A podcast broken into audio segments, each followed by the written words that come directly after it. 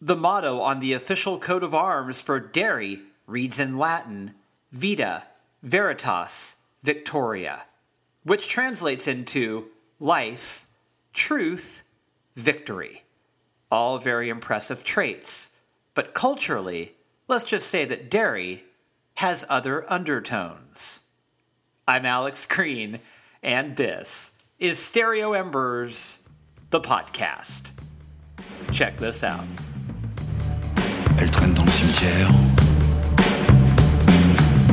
trois fois par semaine au moins, à l'heure qu'elle préfère, juste après minuit.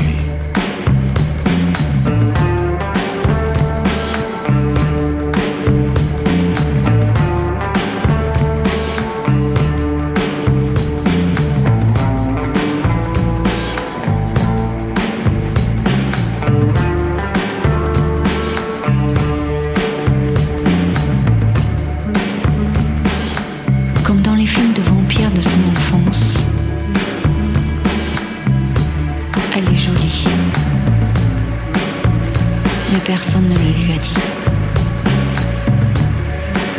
Ça aurait tout changé, tu sais.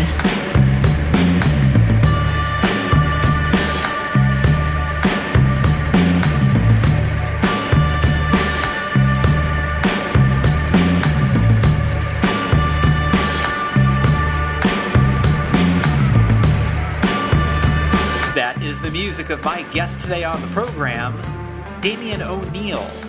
Let me tell you a little bit about Damian O'Neill.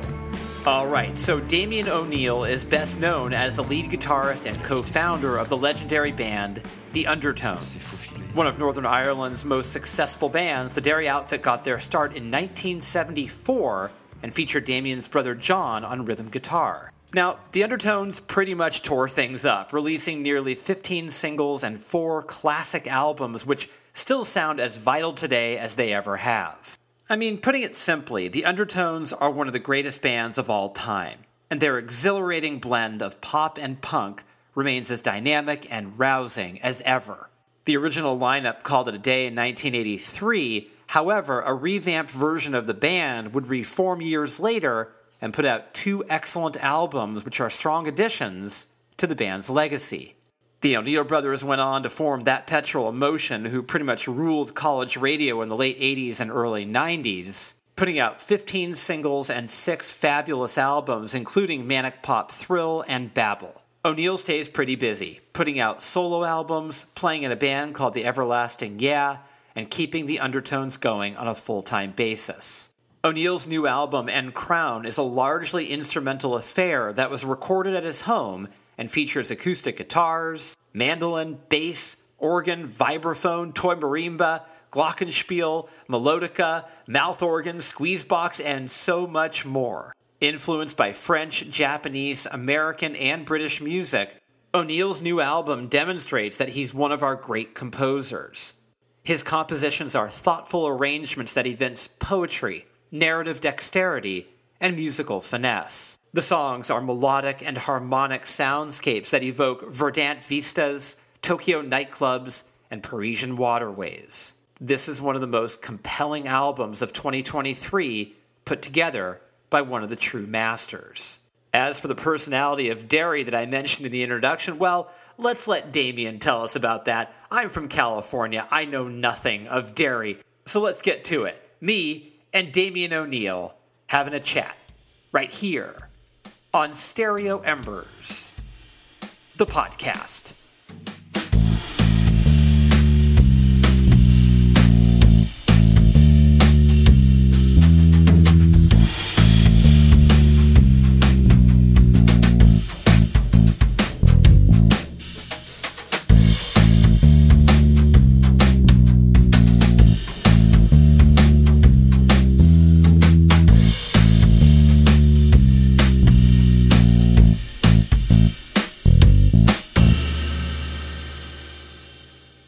When it's cold and wet, you tend to pick up the guitar more and stay in at night and mess about with things.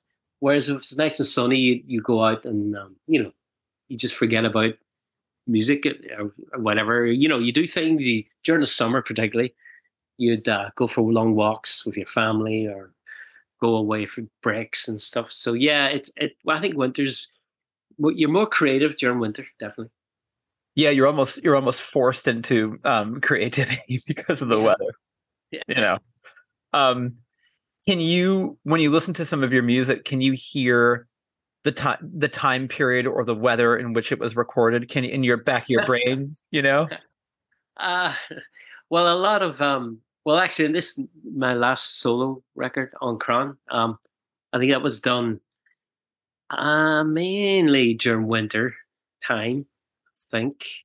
Um, I say over it was done over actually about a two-year period, really.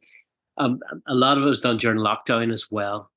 So even if the weather wasn't good, or if the weather was good, you didn't really get out much, or you know, because you were kind of, you know, everybody was scared of going out actually, uh, and you weren't allowed to be socializing. So a lot of the the last solo record was done during lockdown, basically. So it didn't really matter what the weather was. You find that you're, in terms of your discipline, you, you seem like a guy who always has a guitar in your hand. Do you, are you one of those guys that puts it down for a couple oh, of years? Oh yeah, dude. No, actually, I'm not that. I I do, I love, I have to play guitar every day. Yes, I have to noodle a bit, but not, not incessantly. No. Um, I mean, I always remember hearing about J Mascis from Dinosaur Junior would yeah.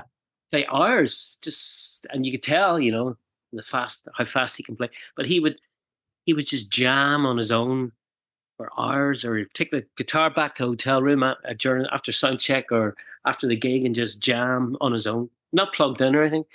I wouldn't. I'm not that obsessive, um, but I just yeah I do. You know, you pick it up during the day and even just five minutes, and then put it back down. But if you come up with something nice or like you think it's good, then you you get really you know excited. And you build on it and record it and whatever. And that could turn into a song or an instrumental or whatever. What do you think of someone like Mascis' playing? How would you how would you describe oh, him? An amazing, amazing player. Oh, God. Actually, one of the loudest. Well, everybody says that about Dinosaur. I remember seeing him in uh, some small pub in London for the first time in the late eighties. I don't think my ears ever recovered from it. It was the loudest band. Um, no, he's an amazing guitarist. Oh yeah, I mean, there's acoustic guitar playing as well. Oh, he's he's up there. He's he's incredible. Um, that fast thing though, it's not, it's not my my bag. That's not my thing. You know, I I I prefer kind of soul, more soulful players, or you know, I'm not interested in fastness and how fast you can do a riff or how fast you can do licks. It's, it's got to come. I mean, don't get me wrong, Mascis is a beautiful acoustic guitar player as well, so he's got soul as well. But um, yeah, uh, I, I tend to uh, like I say, go for more. I, I like I like little riffs that are easily to replicate. You know, um, I mean, our, our influences back in the day, the Undertones. This is would have been we loved. I mean, we loved Iggy and The Stooges, so we loved we loved Ron Ashton's playing, and it was kind of very basic. Um, because he didn't, you could tell he wasn't a great musician, but that's why we loved about it. But whatever he played was just incredible, and we loved um, the dual guitar thing going on, especially uh, uh, New York Dolls. You know, between Th- mm. Thunders and Sylvain Sylvain, and also particularly with M C five, the M C five, particularly that Back in the U S A album. We adored that record. We played it to death, and we would. You know, end up doing four or five songs at the Casbah, the place, the residency we did in, in Derry for a couple of years before we got signed. So yeah, we love, I love, you know, what I liked about those bands and the guitar players are, I mean, apart from Thunders, who you can't replicate, he's got his own unique, but I love the looseness, maybe, of Johnny Thunders and Keith Richards, of course. There's that looseness going on, but it's not, you, you wouldn't say it's a technically brilliant. But it doesn't. It, that doesn't matter. That really doesn't matter. A lot of Americans in that in that uh, list of, uh... a lot of Americans. We we we adored American music. Uh, a lot. I mean, we actually we back in the early days, the punk, the, the holy trinity for us was the M C five, Stooges, and and the New York Dolls. Really, honestly, that's God's honest truth.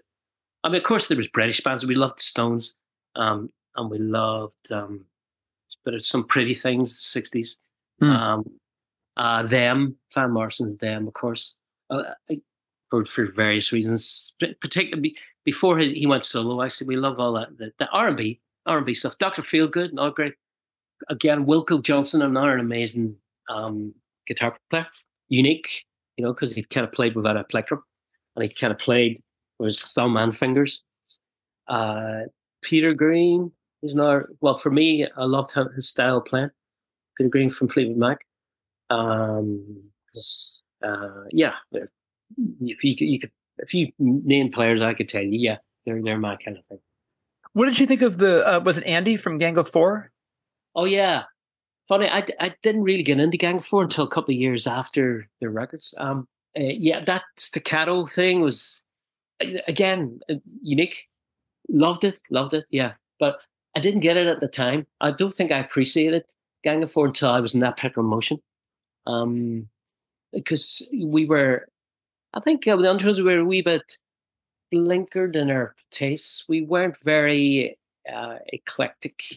We we were stuck to our own genre. You know, we we weren't very open-minded, maybe is what I'm trying to say. It wasn't until later, it, with That Petrol Emotion, that I kind of soaked things in more, you know, through the band members. Tell me, oh, you should hear this. You should hear Periboo or The Birthday Party or uh, Gang of Four. Yeah. What is your relationship to your instrument now? Because I, I'm a writer, and I find that I've gotten better as a writer at knowing what I don't want on the page, right? I don't allow that. I, I know what I don't, I know what I won't let in. Um, it doesn't mean I'm any close, any closer to mastering what does come in, but I just know what shouldn't be there. Um, yeah. So that's the deepening of my relationship with writing it. So it's still as mysterious as ever. In, in terms of your relationship to the guitar, how has that changed or deepened or broadened in the last? Um, I've, I'm a bit more experimental than I used to be, maybe. And uh, maybe it, you could probably tell that maybe in the last record as well. Um, I'm more open to open tunings mm. as well. I think we could you could come up with some amazing things on weird, weird, not even open tunings, but weird tunings. So sometimes I deliberately tune strings to anything I felt like, and then mess about, and you might come up with something amazing.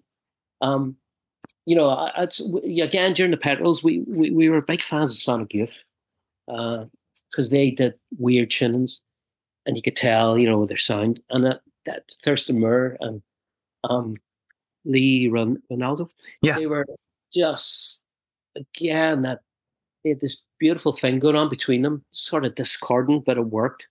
But also they were doing these beautiful, beautiful things on the guitar, um, and I, I love things like that. But so I would. Yeah, I would try, experiment by by doing different tunings and hopefully come up with something that might sound weird, but also melodic. Because I still, I suppose, I still am into, into melody. Because I think the secret as we get older, because you and I are, in, are around the same age, I think the secret as we get older is to keep pushing ourselves, right? Just to keep to not yeah. not do the same stuff. Not that's why yeah. someone like um you knew you knew Cackle, right? Yeah, Cal, yeah, Cal was an amazing artist. Yeah. There's a guy, like, I sat down and talked to him, and I was like, this guy is doing it right because he he's not repeating himself. He keeps pushing himself into these new places that may be even uncomfortable to, you know, to find your way out of. Um, I think that's the answer is how is just keep pushing, right? Yeah. Well, I want, that's why I wanted the, this last record is kind of, nobody expected it to be. It's kind of, um, because it's all instrumental for a start, but it's quite different. I love it. Some of the tracks are different from the ending I've done before, and it is a bit folky at times as well, and a bit of Irish. There's a lot of Irish influence. I just wanted to go down that road because because I wanted to be some do something different from the last solo record I did, which was in two thousand eighteen, which is more like a, a covered old Undertones, Petrol songs that I'd written, plus some new stuff. Um, I wanted to get away from that song song based thing. I just I really felt. Um, I just wanted to do an instrumental record, and it had to be a bit different. Uh, so I don't know where I'll go, go next after this, you know. Um, who knows? I haven't, funny enough, I haven't been that very, I haven't been very creative since this record came out. I've been kind of taking a holiday from it, from not from music, but there's no pressure. There's no pressure to come up with anything, which is fine. Hopefully I'll get my mojo back soon. Don't you think that the absence of pressure is probably the most perfect environment for to be a conduit for creative things to occur to you. Sometimes, um, but then sometimes if there is, I mean, again, when I was with the Undertones and Petrols, um, you know, the old thing was you do an album and you tour, and then, okay, the record company go, okay, lads, that failed or that was a success. We need to follow up on that. We need, we need another one quick. And you'd go through the whole rigmarole of um, rehearsing and trying to come up with things. And sometimes that's good. That's that's because it it forces you to do it. Um, I th- think it was the Undertones. I, I realized after the second album, Hypnotized, we we signed, we left Sire Records and we signed with V M I, and we got a sort of big advance deal. And there wasn't. The pressure wasn't on anymore. It was kind of, we got, basically got a little bit lazy, dare I say. And uh, I think it reflected in the music a bit. It, um, I'm not saying it suffered. We changed musically anyway. We were kind of maturing. But I think we just didn't work hard enough it's, for that album and the one after that, the Son of Pride record. So I think it, it is good sometimes to have pressure. So because the, the paradigm, the music industry has changed so much, the, the paradigm has shifted. So the pressure that's coming would be coming from you. You have to apply your own pressure, right? Yeah, because there is no record company. Right. There is a record company, but, you know, it's my friend who's, who runs it, Brian O'Neill. Uh, I helped start it with him. So there's no, uh, in a way, I am the record company with Brian. You know, so, uh, yeah, I could do what I want. I could I could put out a record anytime I wanted as well. Yeah. So you have to be kind of, self, like, in terms of being self-directed, like, you're the one who has to take yourself aside and say, let's get here's let's get some work going, right? It has yeah. to come from you. It has to come from me. Um, but occasionally, uh, what I, I like collaborating. I mean, if people, certain artists, uh, call me up or friends say, "Can you come up with something for this song?" I, that's I like challenges, so I would do that. You know, I've, I've done a few things in the past, which is nice.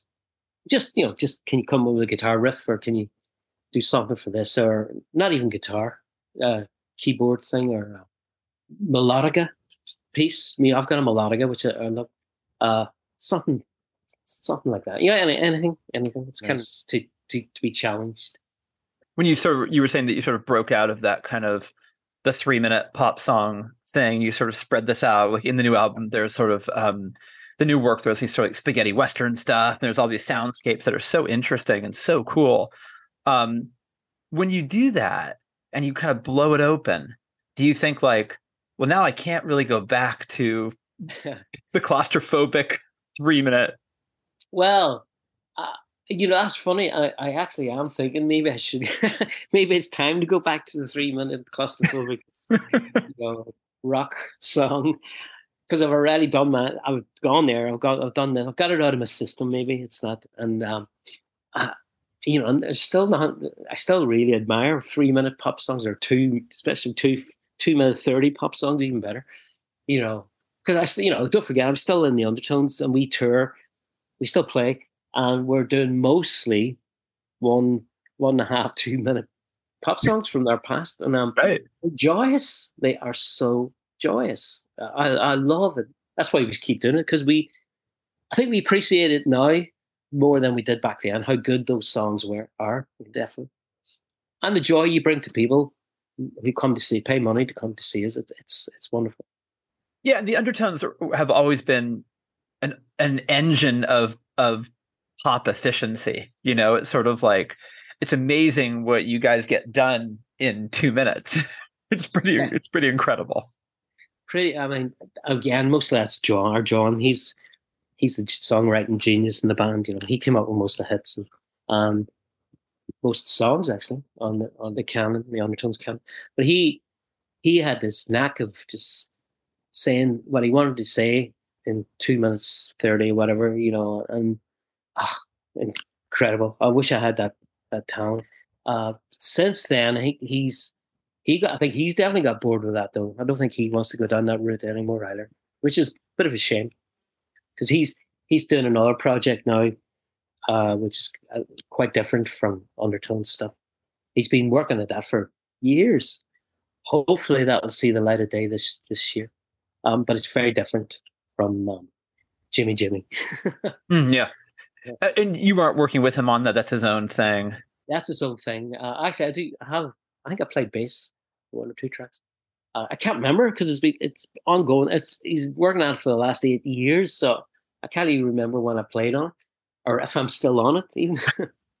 um, but yeah, uh, I do wish John would come, because everybody keeps saying we Undertones haven't done a new record since two thousand eight, I think, with our new, you know, our last uh, with Paul, our singer, new singer, and uh, everybody keeps saying, when are you going to do another record?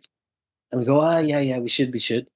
But um, I'm still waiting for John to come in with these three-minute pop classics. But okay, let's do this, let's do it. But he hasn't.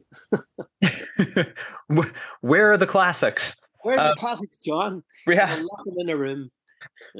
Come with the classics. Yeah, um, you're not coming out of this room until you come up with a classic. Something tells me he could do that. I I think he could, but he I, he's just doesn't want to, because he's maybe he's done that and he's bored, or who knows? You need to ask him that.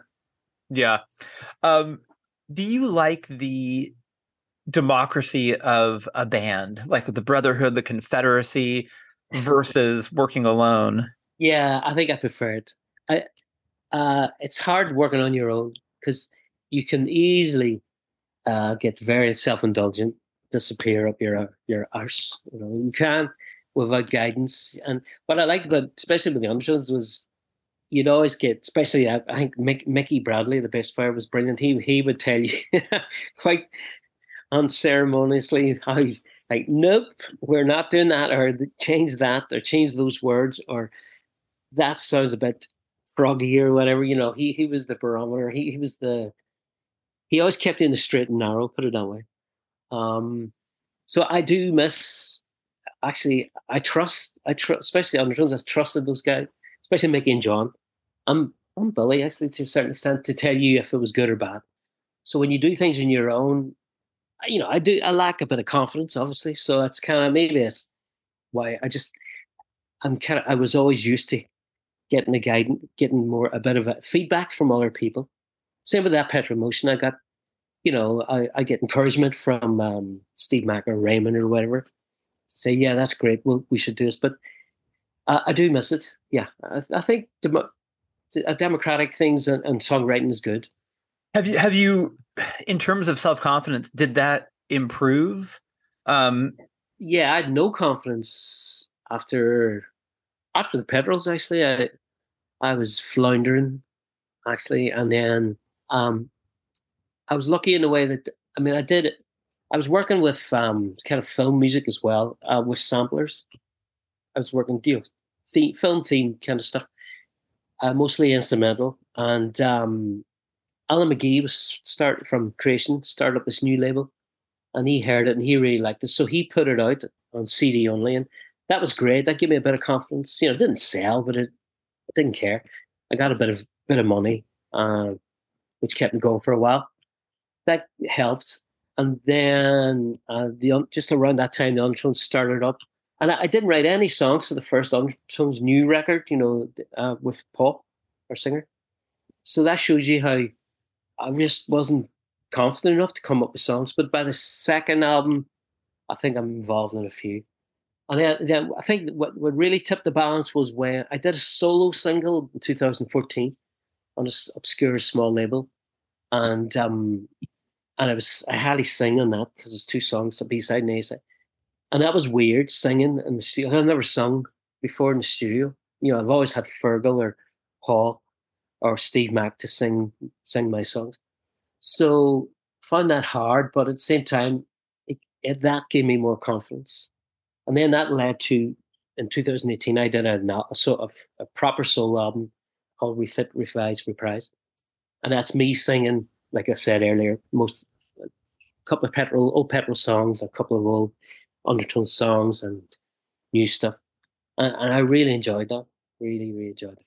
So yeah, confidence is slowly, it's it, it's slowly built, but yeah, it's and I'm definitely confident for, for that new the new album as well. I don't, I don't think I wouldn't have done it if I didn't know. I was confident that was that this is actually good. So really the, the roots of the confidence is really from the pop tone release yeah. all the way through. Um, yeah. And what's really interesting to me about that, Damian, is that you're talking about, you know, um, a long, a long time for the confidence well, to build. Oh, definitely. It was, it's, I think it's a, I hate to say this, I think it's a, it's a Derry disease, this lack of confidence. There seems to be something in the water in Derry. Because our John, you know, this is the guy who wrote all those hits. He wrote Teenage Kicks, Get Over You, you know, you name it. He definitely lacked even less confidence than me after we split, after the Undertones split. He went back to Derry and um, just, he would, he wanted to give up music altogether. He was just, lost the passion. Didn't think he was any good. And I think the Petrols, fortunately the Petrols gave him that kickstart again to start writing songs. Um, but he he lacks, he definitely lacks confidence as well. You know, he'd still, he was still rubbish. Some stuff he wrote years ago, he'd go, oh, that's okay, or that's a ripoff of, we're not as good as blah, blah, blah. You know, he was always constantly being quite negative. And I, I think that's a Derry thing. It really, or maybe it's an Irish thing about it. No, it's definitely, I think it's, it's particularly prevalent up north, in the north of Ireland, but particularly in Derry. And I have no idea why. It's really sad. Yeah, because I, as a journalist, every time I interviewed someone from Manchester, I was always like, God, these guys are intimidating. They have so yeah, much arrogant, self- cocky. Yeah, like cocky. But then I didn't realize that it's also like, it's a pose. Like it's probably well, like, that's a pose, that's yeah. a pose right? Um, But they scared me to death when I was a young journalist. I was like, these guys are freaking me out. Um, but it's a pose. But the, so it, it isn't, you know, it's interesting how there's a kind of regional attitude. But yeah. you're saying with Derry, it's it's really the opposite, where it's sort of like this kind of self-effacing. Yeah, self-effacing for sure. Uh, and it might be, be another reason, maybe um, punk, because we started, you know, we, we were we were an out-and-out punk band. At the start, the very start, when we were playing the Casbah, and we got dog's abuse, you know, on in the street. People would be slagging you off, and even the dogs and the dogs themselves would be barking at you, you know, because you looked weird. A bit weird. Well, not not weird. You had straight, short hair and straight jeans, but that could give you, give you a real kicking, you know, back then. And people didn't like us, didn't like our music, thought it was, you know. Punk was ridiculous, that kind of safety pin through your nose kind of comic book thing.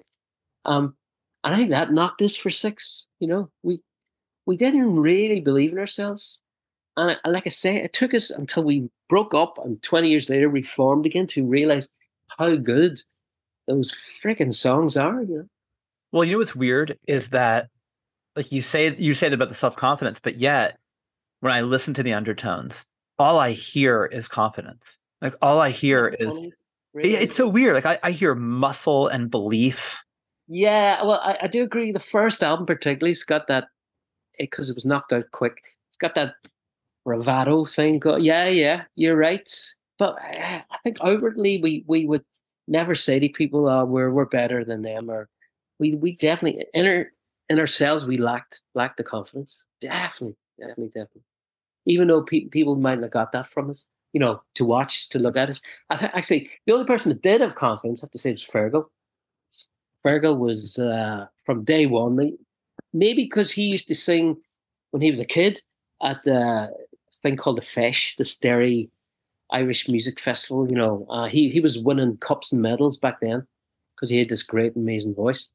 So he had bags of confidence, and he was a tough one. And you know, he was he could he could hold his own when it came to a fight as well. Oh, he was also a tough guy. Uh, yeah, he didn't look that, he looked skinny and squ- scrawny, of course, but uh, he, he was involved in fights uh, because he kind of looked a bit weird, so he was picked on. But he he learned to scrap, yeah, yeah, yeah. He he was, he could fight back, Virgo, as good as he got. So yeah, uh, he and he, he didn't lack confidence. So he was the only one, actually, I have to say, in the band. And uh, and that's probably why he was the singer. I think, actually, to be a singer, you have to have a bit of bravado for sure. yeah.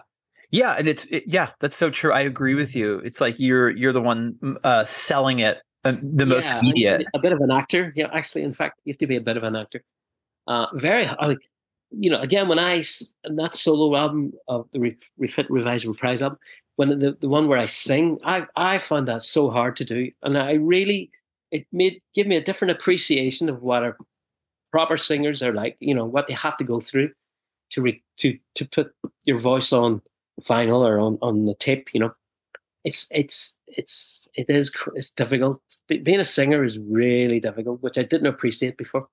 I grew up a huge fan of The Replacements. Remember that band? Yeah, yeah, yeah. And I remember I got the "Pleased to Meet Me" record in eighty-seven, and I read this article where Paul Westbrook said there's this really slow ballad called "Skyway," and he said that he went into the studio in the middle of the night when he knew nobody would be there, and he and he delivered this beautiful, brittle, vulnerable vocal. But he had to do it alone. alone.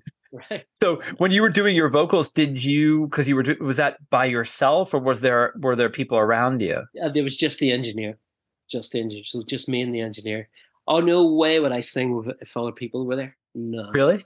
No, no, no, no way. I would be mortified.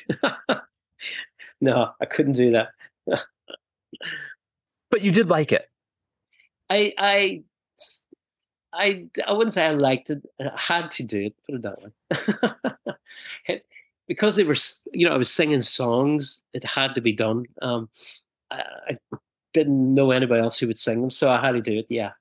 Uh, but I, maybe that's probably explains, I, you know, it probably explains why I went on and did an instrumental record after that. It kind of put me off. Well, it's, yeah, it's interesting, though. I like... I like the fact that you put yourself in a place of discomfort to create. Yeah. Yeah. I think it did. Yeah. It was, I really, when I, before it came out, I was what, I didn't know how it was going to go down. Um, you know, with, never mind me, critics, with, more importantly, with friends, friends of mine.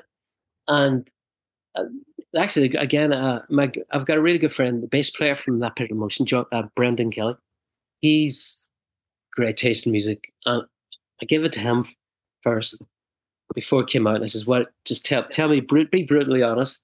Is this okay?" And he got back to me and says, "This is fantastic, Damien. It's the best work you've ever done." And I, right away, the relief was like, "Oh my God!" So it's been worth it, you know. Just for for Brendan's approval, it's definitely been worth it. So yeah, it was uh, that was a great feeling. Did it surprise you how much that meant to you to hear? Yeah. Yeah. Again, it must be that lack of confidence thing. I don't know. I can't explain it. Um, even though I knew inside me, it, it this is really good, you know. And my, my wife, of course, loved it. And my daughter heard, and she was thinking, this is great. But, ah, you're only saying that because you're my family. Or when my friend says, and he wouldn't, he if it wasn't good, he'd tell me. When he confirms it, then that, that, that was probably the best, the best news I could have. Is there a kind of humility that's baked into Derry? Like, even that you see it in your parents and your parents' friends and your... Yeah, is there... Maybe in our family there is, for sure. Um, I don't know. I can't explain why. My mom and dad weren't weren't musicians or anything. Or, you know, they, they were just a good couple. They, they were nice people. And we were... Um, I, you know, all my siblings, none of us are are um, cocky people, so maybe it's, it's just runs in the family. Um, in terms of, of your friendships, do you you seem like someone who's kept your friendships up with people? Like, are you? Yeah, I like to think so. Yeah, friends are really important. So you have a real um, you find that you really rely on your friends so much for your right. Uh, yeah, yeah. God, where would you be without friends? um, Yeah, it's of course. I mean, I hated, I hated COVID and lockdown and all because you keep the, you weren't allowed to see your friends. That was tough, except through Zoom or whatever. That was really tough. The physical contact, crucial. Yeah, I know that that is brutal. But I, I did feel, I did feel that during that time period, musicians, artists could commiserate with each other because they understood the, you know, the scary part of like, you know, I'm not making money. I'm not making art. I can't.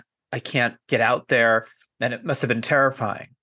Yeah, it was, particularly um, the Undertones, because we were do, we'd done a, quite a lot of tours. The momentum was getting bigger, and we were getting more people. And then when COVID hit, that was it. We took a year off, didn't do anything. Well, we took one gig, I think, just before COVID hit. And in the January, January actually, that was it. We did a festival in January and then lockdown in March. And we didn't play again till the following July, you know, some, some summer festival the following year. So that was tough. That was tough. Not, and not seeing the other guys as well. Because they, they're like a family to me, you know. They really are. Um, not seeing them. I miss them. I really miss. I think I'm, I'm, I love being in a band, I think is what I'm trying to say. I love being in That Petrol Emotion as well. I loved, because uh, again, and we're very close friends still. Um, you know, your your your blood brothers, so to speak, and your your buddies. You miss, I miss them.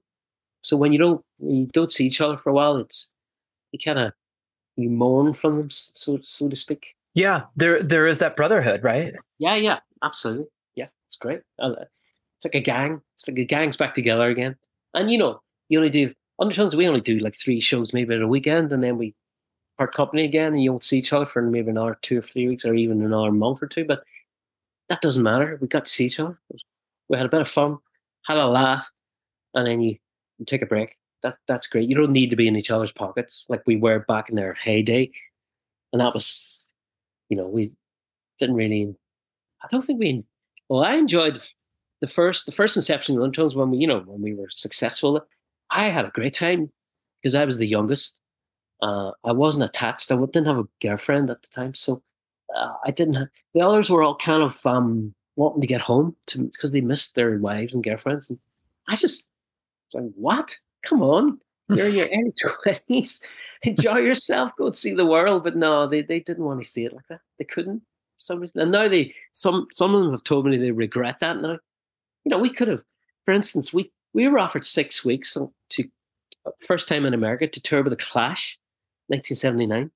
Six week tour of The Clash, uh, both coasts in the mid and Midwest, and we the certain two members of the band didn't want to do six weeks away from home, so we compromised. We only did two. We only did the East Coast leg of the tour. Imagine that we turned down four weeks extra with The Clash. Imagine what that would have been like. It would have been incredible. But no, that's that's the way it was then. Mad, isn't it? Yeah.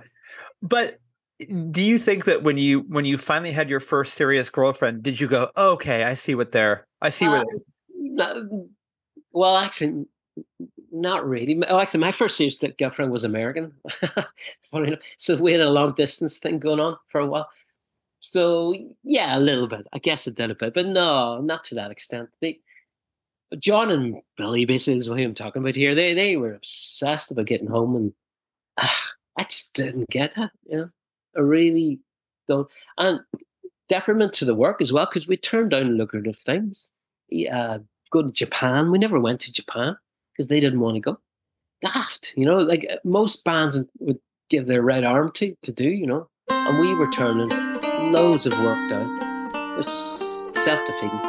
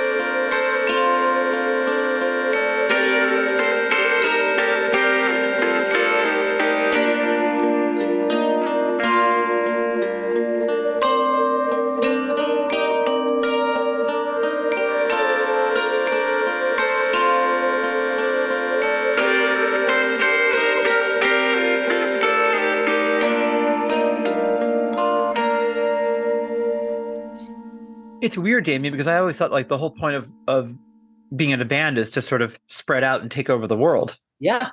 Yeah, not us. We we, we were anti-band. We were, I don't know, anti-pop stars maybe. I can't explain it. Again, and maybe that's the confidence thing as well.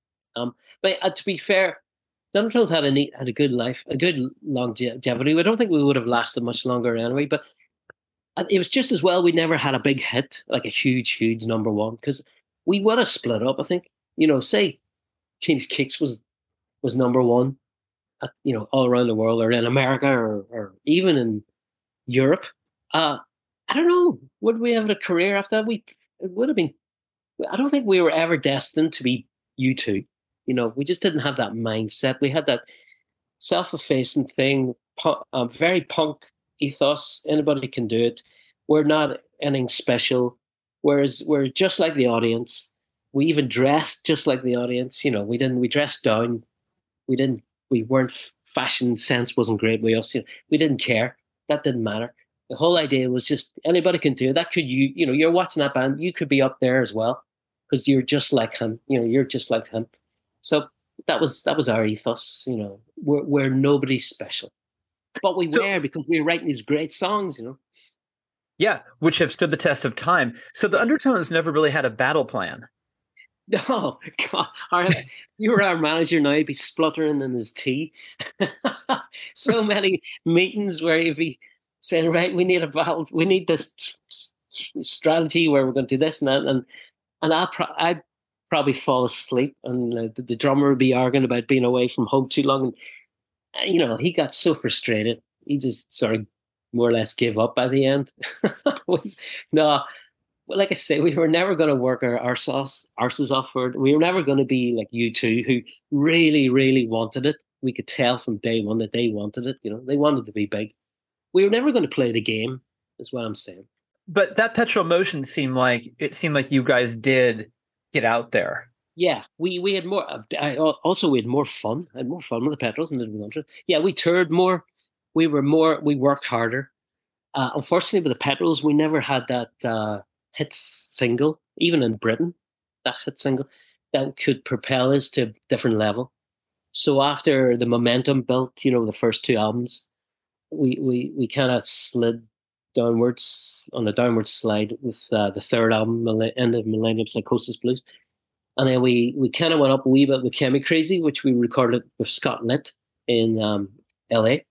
You know, so we had Virgin Records behind us, lots of money, lot of money spent, and we did a big American tour. We so we did work, but it just didn't catch on. You know, it just for some reason the gods were against us.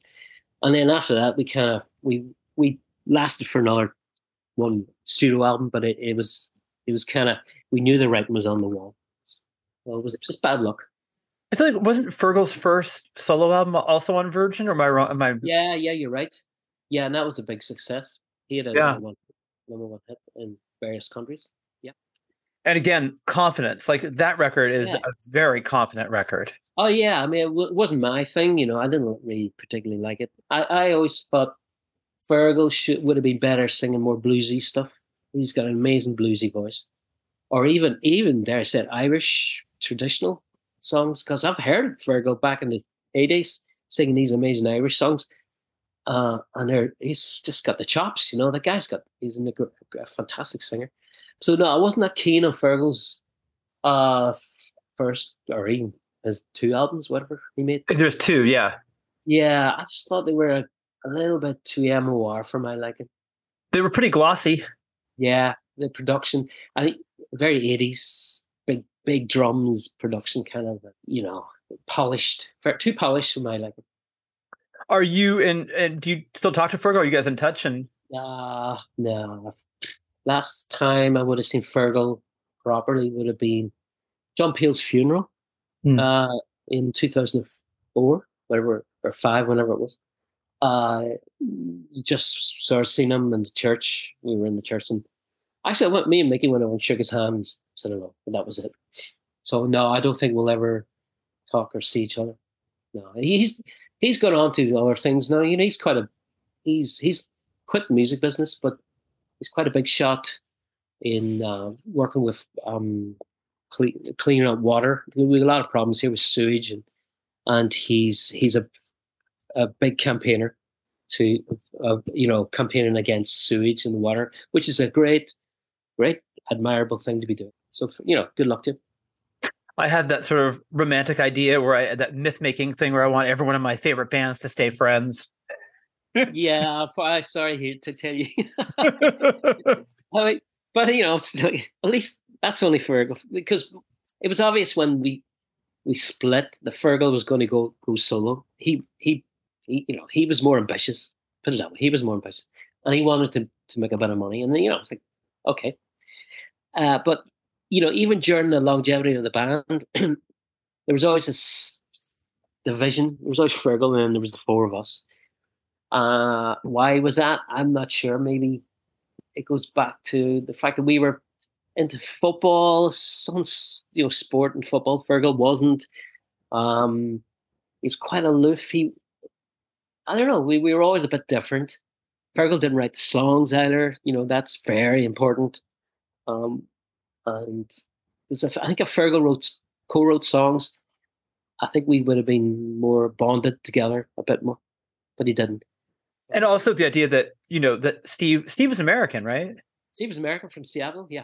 Right. From Seattle. So what was it like to sort of have that sort of the kind of Derry humility with, because Americans can be fairly confident people, I think. Oh yeah. Steve had bags of confidence and we, and optimism. I love, that's what I love. I think it's what appealed to us, but Steve, you know, cause our job could be quite negative, as I mentioned earlier, and put things down a lot, put us down.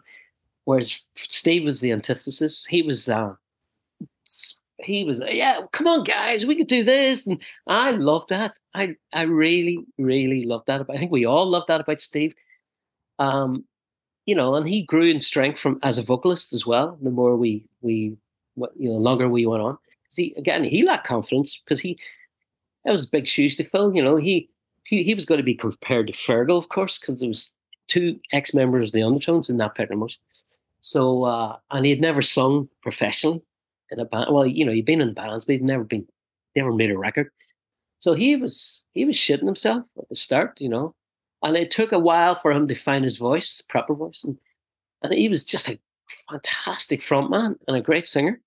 Couldn't ask for better, you know. Now we, it was real fun to be with Steve in the band. It was just the fact he was American, just didn't, you know, he could have been Irish. It didn't matter. It was, it worked. And, and are you in touch with that guy? Oh God, yeah, Steve's. In fact, Steve's turning sixty this year, and he's um, he's having a big birthday bash um, in uh, Palm Springs, California, and he's invited all his mates down from Seattle because he lives in Seattle still. But me and my wife and uh, another good friend, Nick, we're going to fly over to Palm Spring, to Seattle, and then down to Palm Springs for his birthday bash. So yeah, we're still friends. No, that's re- that's actually really that's really cool. Um, and you you came from a big family. I know you you you had two brothers that were musicians, right? And then is it just the three yeah. of them? Yeah, three three brothers and a sister. Yeah, uh, two two. My eldest brother Jim was um, he was a kind of folk folky. He loved he, was, he always played acoustic guitar. And he was into kind of uh, Leonard Cohen, Cat Stevens, you know, that era, uh, early seventies kind of stuff. He, he's he's older. He's a good six years older than me, I think. Um, so he he was he was in the early seventies folky scene. Um, but because he had an acoustic guitar lying around the house, that's when John and Vincent, my older brother, and me would pick up and start messing about, you know, on the gut string acoustic guitar. Um, so yeah, Vincent as well was actually my older brother was in was in the early days of the Undertones, but then he left. I replaced Vincent because uh, he he had a kind of my mum made him leave because he had to study for his um his O levels, you know, for exams. So poor Vincent forced was forced to leave, much to my benefit. So with a with I'm trying to figure out because it seems like with a big family like that, that you would be comfortable in a band. Like it, like you're not going to be Nick Drake, you know, working by yourself in a bedroom. Oh, no, no, that was, that was great because, uh, yeah, we all, we all would um, meet in the living room. We'd all t- play records. The th- three of us, three brothers, that is. Because by this time our, our Jim, He had moved to Manchester U- University. He had moved away. So we were just music mad, three, me, Vincent and John. And then, you know, we'd met Billy and, and um, Mickey. Mickey was Vincent's best friend. And then Fergal came along through Billy. And it, we'd all just meet in that, congregate in our living room, in our house, and just play music and talk about music and talk a dream about being in a band. So it was all, you know, spur of the moment thing, but it, it just mushroomed in the, in the fact that we, we became a band, a real proper band. It was great. In terms of keeping up with what's going on nowadays, do you do you ask your daughter, like, hey, what are you listening to? Do you like? Yeah, she, she's she's much more open minded. I mean, I've become an old funky. I um, I I still listen to the old stuff, really. I suppose. Uh, and I check out. You know, don't get me wrong. I check out what's new and certain radio stations here. Um, my my daughter's great though. She's she's of that generation where, because you just you know you got Spotify now, she can. Listen to, if you like this, you should hear that. And she's very open-minded. So she loves folk music, but she love she she likes a bit of rap, but she'll like a bit of rock, um, um, ethereal music, uh, dance music, whatever. Different genres. It's not like back when I was her age, it was all very tribal. You either liked that or you didn't, and that was it. You know, you weren't you weren't worth talking to if you if you were a heavy metal fan. Then you were my enemy, basically. And I, so, to a certain degree, it still is like that for me, because I still hate heavy metal. Um, but you know what I mean? It was very tribal back then. Well, back then, you could look at someone and you could tell what their record collection was. Probably, you probably, if you were to guess ten albums that they had based on how they dressed, you'd probably go eight for ten. Yeah, exactly. Yeah. Um, of course, what I liked about punk, it was kind of, when punk came along, it was kind of like the year zero. So a lot of dodgy albums that you may have had were suddenly buried or disappeared. Like our John. Our John was, because he was a bit older, he was a little, not, I wouldn't say he was into prog rock, but he bought, he would expect weird experimental music like um, Argent or Greenslade. Remember that band Greenslade? I don't know if you remember. They were a British band. It was very keyboardy, you know, Roger Dean covers and all that kind of thing. Um, but then suddenly, like, of course, when um, when punk hit, those records went into the bin. Or just this, you know, it was like, ah, we can't, we can't even admit to that. We got to move. You know, it's it's punk or nothing. It's like Ramones, Buzzcocks, Sex Pistols. You know, it's or the Dolls, M C five. But forget about anything from the those dodgy, dodgy era in the past. Yeah, and I think also what was interesting in Ireland in the mid-eighties to the early nineties, there was a rush of bands like, uh, is it A-House? Is that, I can't remember. Is it, I never, yeah, they, they were from uh, Dublin, yeah. Yeah, them or Ghosts of American Airman and Fat Lady Sings and Something Happens. Yeah, and a lot of those bands in the eighties. Yeah, I would, to be fair, to be honest, I wasn't that keen on most of those bands. You know, I just didn't get them. I did, uh, what was the other band? Cactus World News. Yeah, I remember them. Yeah.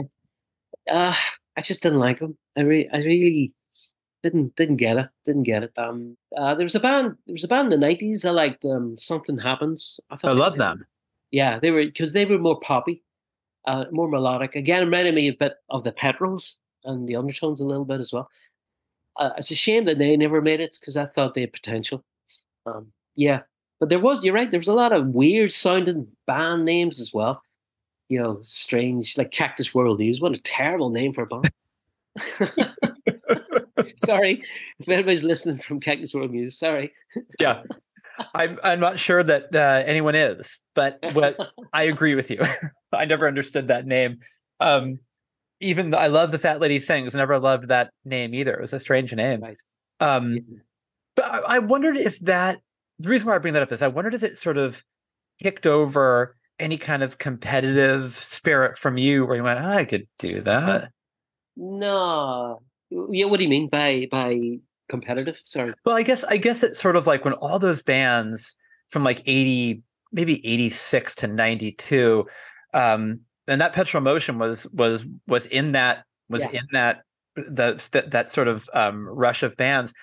Did those bands Did you listen to them and go like, we can we can do better than that? We can, did it make you a competitive guy or? Uh, no, no. I think we were just battling on, doing what we were doing. Um, I think Steve Steve was Steve Mack was the was the most open-minded, maybe being American, you know, he he would appreciate some of those bands maybe, or he wouldn't he wouldn't slag them off maybe as, as much as maybe we would have. Well, we, I'm not saying in print or anything, but we we probably were quite dismissive when we heard it. We said, oh no, I don't like that one.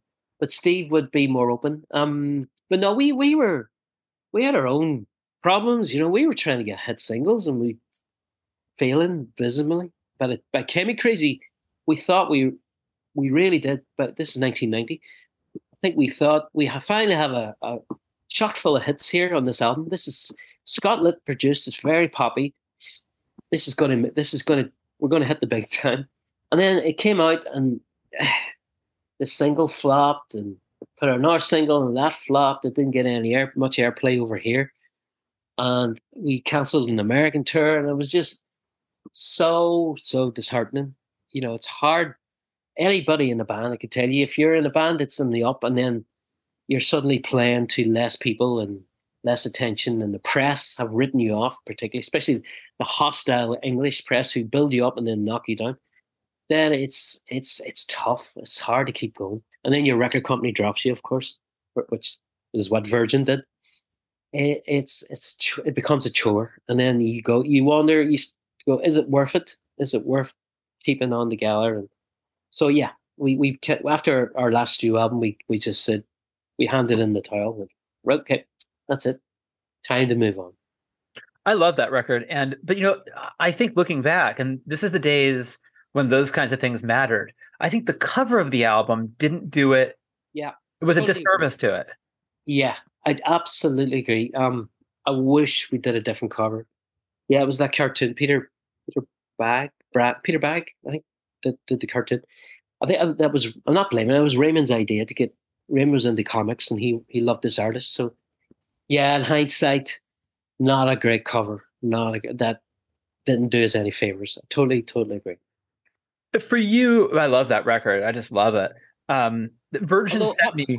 You have to say about that album, what annoys me a bit, because the songs are great, um, but the production. Um, I think Scott made a mistake because he he replaced a lot of drums with sampled drums, and it, it dates it now. You know, if you listen to it, a lot of drums are kind of they're sampled. You know, Hey Venus particularly, mm. um, and it dates it, and it. Kieran, our drummer, was an amazing drummer, and I don't understand why did Scott Litt do that when he had worked with R E M. R E M right. Did sample drums, you know, they used the, Bill Berry, he was one of the greatest drummers ever. Why did Scott insist on? Maybe we give him guidance. Maybe we pref- told him that Steve Mack thinks we might have done that. We might have said, "Oh, we're into the Young Gods and all these bands," and they, of course, they're all sample drums, and maybe he just decided to do it do it that way. I don't know, but I really regret that because, like I say, the so- the songs stand up, but the guitar sounds are great. As a guitarist, I, I love I love Chemicrazy. Yeah, because Litt had just he had was coming off of Life's Rich Pageant, right? He had done yes. that, and if you put that record on, the very first thing you hear are the drums. Where you're like, yeah, these sound amazing. Green, that album, Green. I think yeah, you done Green. That was a big success.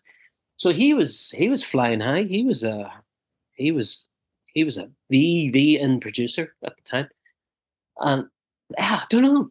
I don't. You again, you'd, you'd have to ask Scott. Yeah, why would well, you do that? It's funny, you know. Virgin. I was working college radio. They sent me this T-shirt of the of the Chemicrazy cover, and I would wear it, and I would get the strangest looks because it was the album cover. I'm like, this is my favorite album. And people are like, what is that? Um, but I had this. It was a big oversized shirt, and it was so funny. Um, is do you set goals for yourself, or is that do you feel that's a dangerous thing to do? Yeah, no, it's a dangerous thing to do. No, no, I, especially now, I've nothing to prove really. You know, no, I don't set goals. Um, um, all I wanted for this last album, I just wanted to do my go- my only goal was to make it cohesive and put it put out something that I'd be really proud of in years to come. That was my only goal. And if it sold three records, who cares? At least I'm proud of it. So yeah, uh, I'm in that fortunate position now. You know, I'm I'm, I'm sixty-two. I've had a few hits in my past. Uh, you know, and I'm proud of that. So I had a bit of success, and I still get a little bit of money from that, and Undertones are still playing live, so I, I still have that thrill, that buzz of being on stage. And I see, see a wee bit of the world every now and again. You know, we do a little bit of touring, and that's great. I don't, you know, I, I've nothing else to prove. Um, I'm, I'm, I'm a happy person. I've got a really lovely family, and life couldn't be any better.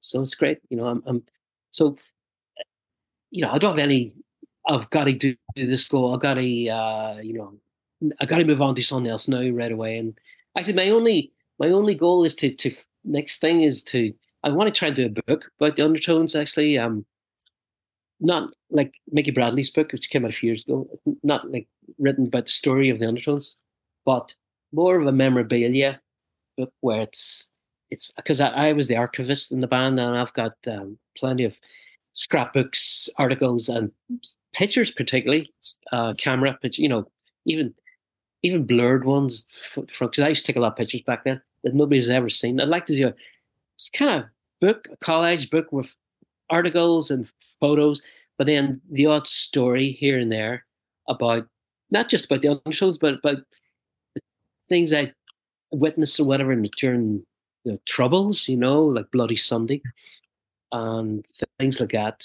And going over to to see um, Johnny Thunders and the Heartbreakers for the first time in nineteen seventy-seven, you know, mm. an amazing event, which still to me is the best concert I've ever seen.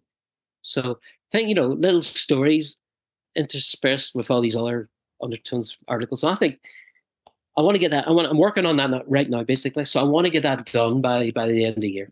Hopefully, get get a publisher to, to put it out. That's a good goal. That seems like a very yeah, attainable yeah. goal. I think it is. I think it is. Um, and and last is, oh, Thunders didn't disappoint. Jeez, no way. He was. God, they were. Because he, like I said, alluded to earlier, he was one of my guitar heroes. So, and Jerry Nolan, of course, was the drummer. Um, no, this okay. I'll take that because I've, I've been writing about it recently. It was the fifteenth of October. I know the date, nineteen seventy-seven. And me, my brother Vincent, and a friend of ours, Eugene, we we got the boat, the ferry over from Belf- Larne, Belfast to Liverpool. Then we got a bus to Manchester. And the reason why we went to Manchester was because my older brother Jim was at university there, so he was able to put us up. So we went to that that concert that night. On this, it was a Saturday night, and they were uh, Johnny Thunders and Heartbreakers were supported by Susan and the Banshees as well. So we got to see them. I mean, wow, that was they. I mean, they were incredible enough, but they had Johnny Thunders Heartbreakers come on. They were on fire, absolutely on fire. They they weren't out of it. They Could, there was no hint of being stoned or anything like that. They were just amazing. Um, Johnny was about two feet in front of me, and I, you know, I was just staring at him, going, "This, it's never going to be any better than this." And it never was. That was the greatest show I've ever been to. Was Robert Smith on drums for Susie?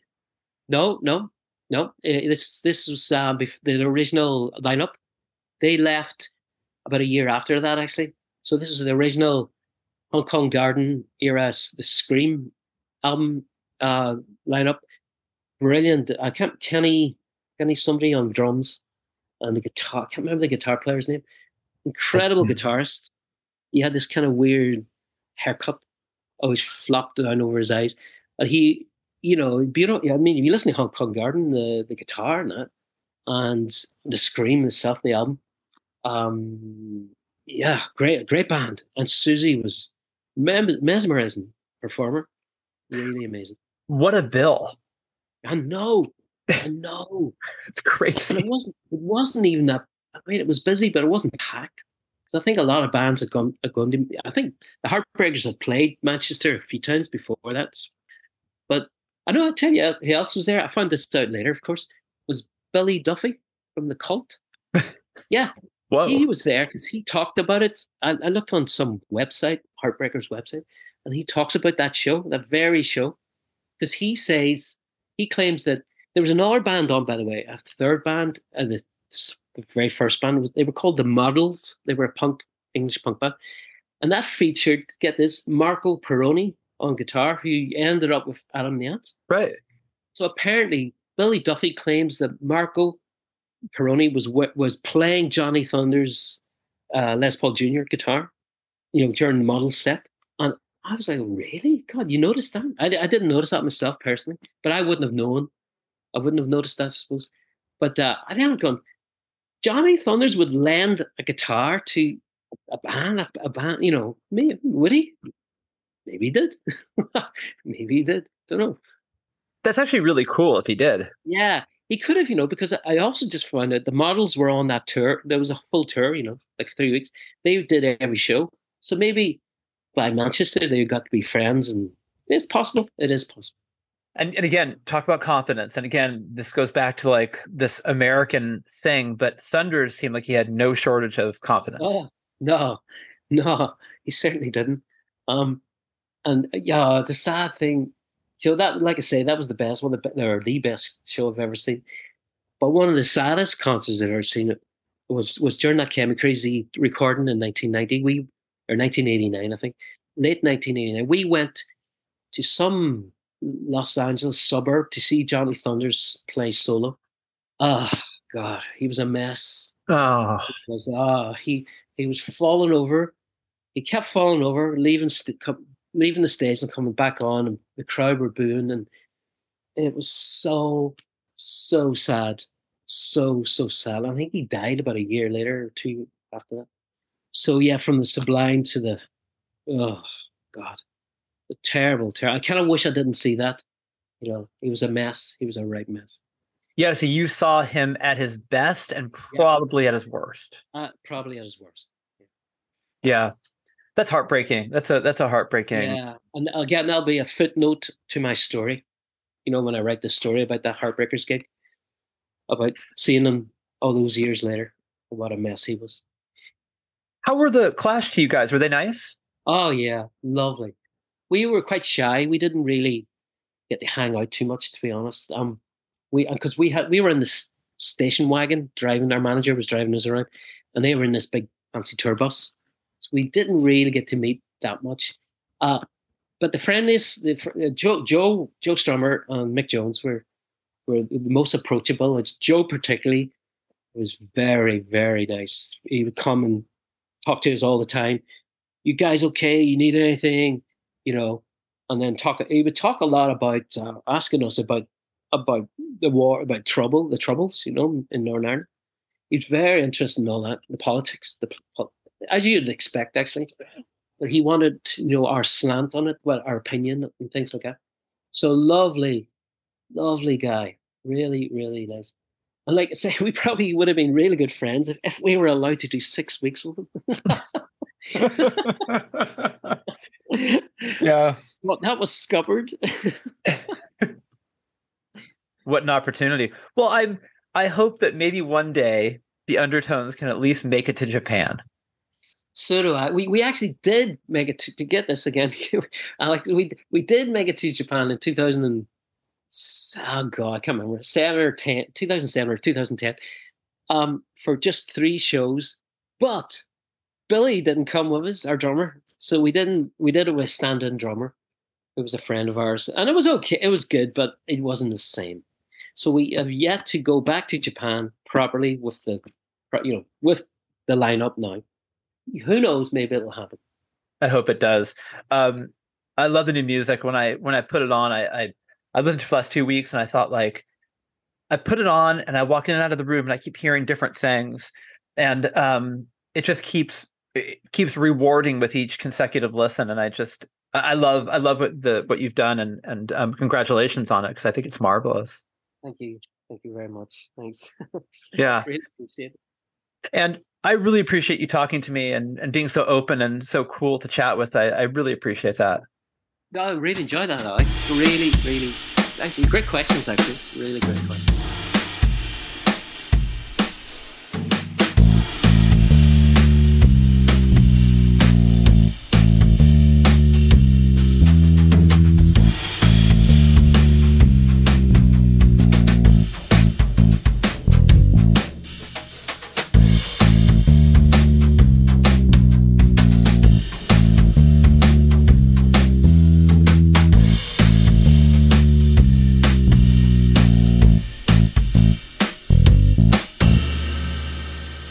That was a great conversation. Damian O'Neill, What an awesome guy. Really love that chat. And I love his new album. And Crown, I believe I'm pronouncing it correctly. A N, another word, C R A N N, and it means the tree, or a tree, and I'm pronouncing it, uh, to the best of my knowledge, I believe I'm doing okay, uh, but I've uh, believed I was doing okay before, and you guys have written in and said, well, you mangled that one. So I do recognize that I potentially have mangled the name of his album, so let's just go with a tree. Uh, pick it up. It is fantastic. Damian O'Neill dot bandcamp dot com, Damian with an A, O'Neill with two L's, D A M I A N O N E I L L dot bandcamp dot com. The album is, it's just unbelievable. I love it so much. I've listened to it a hundred times, and every time I listen, something new emerges. Doesn't that sound like a nice experience? Every every listen, something emerges. Who knows what it is? Uh, do check it out. Do get it. You will not be upset that you did. alex green online dot com is where you need to go to find out what's happening with me. You can email me, editor at stereo embers magazine dot com, or follow me on Twitter at emberseditor, or on Instagram at emberspodcast. And I believe those are all the ways to deal with me. Uh, bombshell radio dot com is where you need to go to find out what makes our radio station tick. Stereo Embers, the podcast. I know I tell you this every time, but nothing's changed. We are available on all podcast platforms. Go to the one that you use, subscribe, rate and review, and tell all your friends. Let's close the show with another title I'll probably be mangling. Mas O Menos is the name of the song. Let's listen to it in full from Damian O'Neill's brand new album. Enjoy it, and thank you as always for listening to Stereo Embers, the podcast, only right here on Bombshell Radio.